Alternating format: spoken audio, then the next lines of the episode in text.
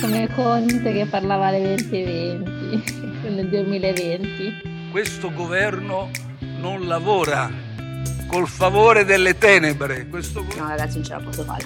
Ma l'audio sarà buono? Boh. Dai, si sopravvive. Con felicità, eh. Sorridi, sei molto contento. Eh. Dai, let's do it! Ciao a tutti e benvenuti ad un nuovo episodio di Parabiago 2030. Nella puntata di oggi parleremo del punto 9 dell'Agenda 2030.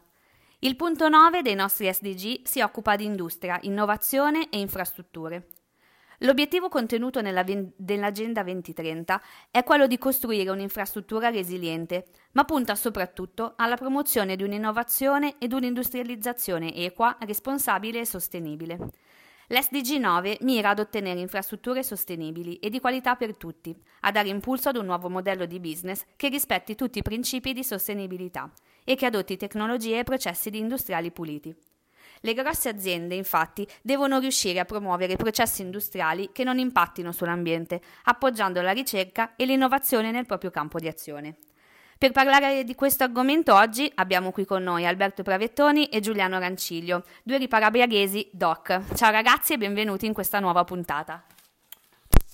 Ciao Vale, grazie per l'invito, è sempre un piacere poter affrontare questo, questo genere di tematiche così importanti e che con il passare del tempo, soprattutto negli ultimi due decenni, sono diventate sempre più importanti e hanno un ruolo sempre maggiore nella critica pubblica e nell'opinione pubblica. Ciao anche a te Giuliano, benvenuto. Ciao anche da parte mia, è un piacere anche per me.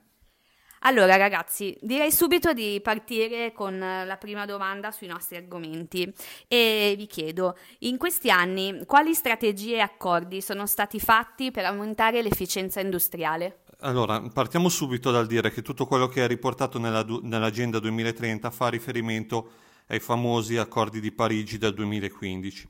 Gli accordi di Parigi 2015 sono gli accordi che hanno firmato grossomodo tutte le nazioni del mondo, quindi si tratta di un accordo di, di, carattere assolutamente globale, che hanno superato gli accordi di Kyoto degli anni 90. A Parigi 2015 tutte le nazioni hanno firmato un accordo nel quale si prende atto che la situazione ambientale attuale non è più sostenibile e quindi bisogna prendere dei provvedimenti per poter, rientra- per poter garantire un, una, uno sviluppo sostenibile eh, di tutte le attività umane su, sul pianeta. L'obiettivo finale degli accordi di Parigi 2015 è eh, in verità molto semplice, ossia si punta a ottenere ad arrivare a un massimo di un surriscaldamento globale della Terra di 2 gradi nel 2100 e possibilmente di limitarlo al massimo a un grado e mezzo. Per fare questo tutti gli, gli Stati sono d'accordo che bisogna limitare le emissioni dei gas serra. L'obiettivo finale è delle, di ridurre le emissioni al 2050, avere delle emissioni nette nulle.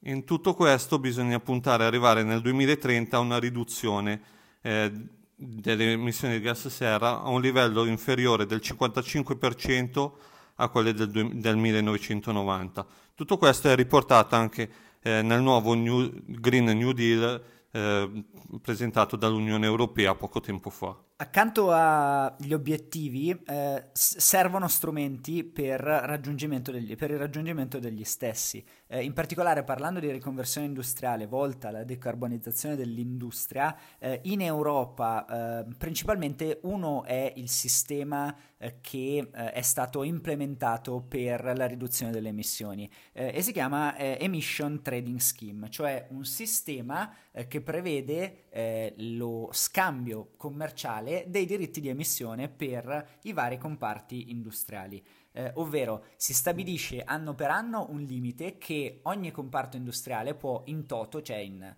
eh, globalmente, eh, emettere. Um, questo limite deve diminuire di anno in anno e per emettere una quota di questo, di questo totale ammontare eh, ogni industria ha necessità di acquistare dei diritti di emissione, eh, diritti che vengono venduti proprio come euro alla tonnellata di CO2, quindi hanno un prezzo sul mercato eh, e il fatto che questo limite dovrebbe diminuire di anno in anno dovrebbe portare ad avere una risorsa scarsa, appunto i diritti di emissione, e quindi da aumentare il prezzo delle emissioni. Aumentando il prezzo delle emissioni, eh, a un certo punto mh, mm, ci sarà un, un, momento in cui sarà più conveniente fare degli investimenti per ridurre le emissioni, quindi efficientare, riconvertire i sistemi industriali con nuove tecnologie che permettono o di non usare idrocarburi, di usarne di meno, eh, invece che con, continuare ad acquistare dei diritti di emissioni. Eh, il fatto è che fino al 2020 il prezzo degli ETS, di questo Emission Trading Scheme, non sono aumentati come ci si, eh, come si sperava e quindi per l'industria è sempre stato più eh, conveniente comprarsi diritti di emissioni piuttosto che ehm, fare degli interventi per migliorare, per riconvertire l'industria. Eh, questa situazione forse è cambiata all'inizio del 2021 con il prezzo del, della CO2 che è aumentato di molto. Eh, e mh, questo associato al fatto che comunque ci sono sempre incentivi per gli investimenti nell'industria potrebbe fare sì che magari questo eh, momento di svolta in cui la riconversione industriale diventa un, un qualcosa che è nelle agende tanto quanto è stato nell'agenda, ad esempio l'aumento della produzione delle rinnovabili eh, oppure la, ehm, l'elettrificazione diciamo, della mobilità, eh, sulla riconversione industriale dove si è un pochino più indietro, forse siamo arrivati anche lì nel momento in cui si inizia a recuperare strada. Quindi, allora, finora ci avete detto che eh, in seguito agli accordi di Parigi, ehm, sia a livello pratico che a livello teorico, qualcosa effettivamente dalle aziende è stato fatto, soprattutto da una parte di riconversione industriale. Ma mh, è possibile che questo tipo di riconversione non abbia avuto alcun tipo di conseguenza? Eh, diciamo subito che eh, le strategie eh, da un punto di vista industriale per poter ridurre il, ehm, diciamo, l'emissione di gas serra nell'atmosfera sono fondamentalmente di tre tipi. Si può andare direttamente a, a cambiare la, il tipo di fonte che viene sfruttata per produrre energia, quindi passare da fonti eh, di tipo idrocarburi, idrocarburi che ha a fonti che non contengono idrocarburi, quindi fonti rinnovabili, si può passare attraverso l'aumento dell'efficienza, eh, dell'efficienza si parla di efficienza di abitazioni, oggi è un argomento sempre più in voga visto anche i nuovi incentivi del 110%, l'efficienza come l'efficienza degli elettrodomestici, l'efficienza delle stesse auto, quindi del trasporto su gomma. E si parla anche e soprattutto eh, di abbattimento dell'emissione dei gas serra eh, nel ciclo di post-produzione, quindi tecnologie che permetterebbero di ridurre, di separare la gas serra, fondamentalmente la CO2, eh, da, dalle correnti in uscita eh, dalle centrali di produzione di energia e di separare questa CO2 che poi verrebbe o stoccata o riutilizzata in qualche maniera. Chiaramente su, tre, su queste tre macro aree le, le, grandi compagnie di energia possono lavorare sul primo e sul terzo punto, ossia possono cambiare eh, le, le fonti, i tipi di energia che vanno a utilizzare, oppure lavorare su nuove tecnologie per la separazione dei gas serra prima dell'emissione in ambiente. Eh, un dato di fatto è quella che tutte le grandi compagnie energetiche, quindi stiamo parlando delle varie Eni, Shell, Chevron, Exxon, Total, British Petroleum, tutte queste compagnie sul lungo periodo eh, stanno puntando a diversificare il proprio mercato. Queste compagnie hanno prosperato per anni sull'estrazione, il trattamento eh, de- degli idrocarburi dal sottosuolo e la messa nel commercio. Oggi sul lungo periodo eh, sicuramente stanno andando verso altri, verso altri lidi. E di questi giorni ad esempio un, un accordo tra British Petroleum, Starcraft e Aker per l'installazione eh, di, un, di un impianto eh, eolico molto grande nei mari del nord al confine tra Norvegia e Danimarca. E tutto questo chiaramente le grandi compagnie energetiche devono gestirlo anche da un punto di vista della comunicazione, perché sicuramente dagli accordi di Parigi 2015, ma molto probabilmente anche da direi a metà anni 90, queste compagnie qua all'occhio dell'opinione pubblica hanno sempre un'immagine che è sempre più decadente perché eh, fondamentalmente vengono viste loro come le grandi responsabili del, dei gas serra che adesso ci troviamo nell'atmosfera e che stanno producendo questo innalzamento globale delle temperature con tutte le conseguenze che conosciamo. E in tutto questo, eh, come sappiamo ormai tristemente tutti noi, eh, si inizia a parlare del fenomeno del greenwashing. Greenwashing che cos'è? Beh, di fatto è una, niente di più che una pubblicità ingannevole che, che fanno queste compagnie dove eh, cercano di mostrare che tutte le loro attività di produzione eh, sono a impatto zero, sono green, sono environmental free, tu, tutti questi termini che ormai abbiamo imparato a conoscere, ma che poi eh, quando si va nel, nel, dettaglio, si va a approfondire come vengono prodotti eh, questi kilowatt, come vengono prodotti queste, questi, idrocar- questi, idrocarburi piuttosto che benzine, eccetera, eh, ci si accorge che non è poi così chiaro se queste se questi processi siano veramente a zero impatti, siano veramente green.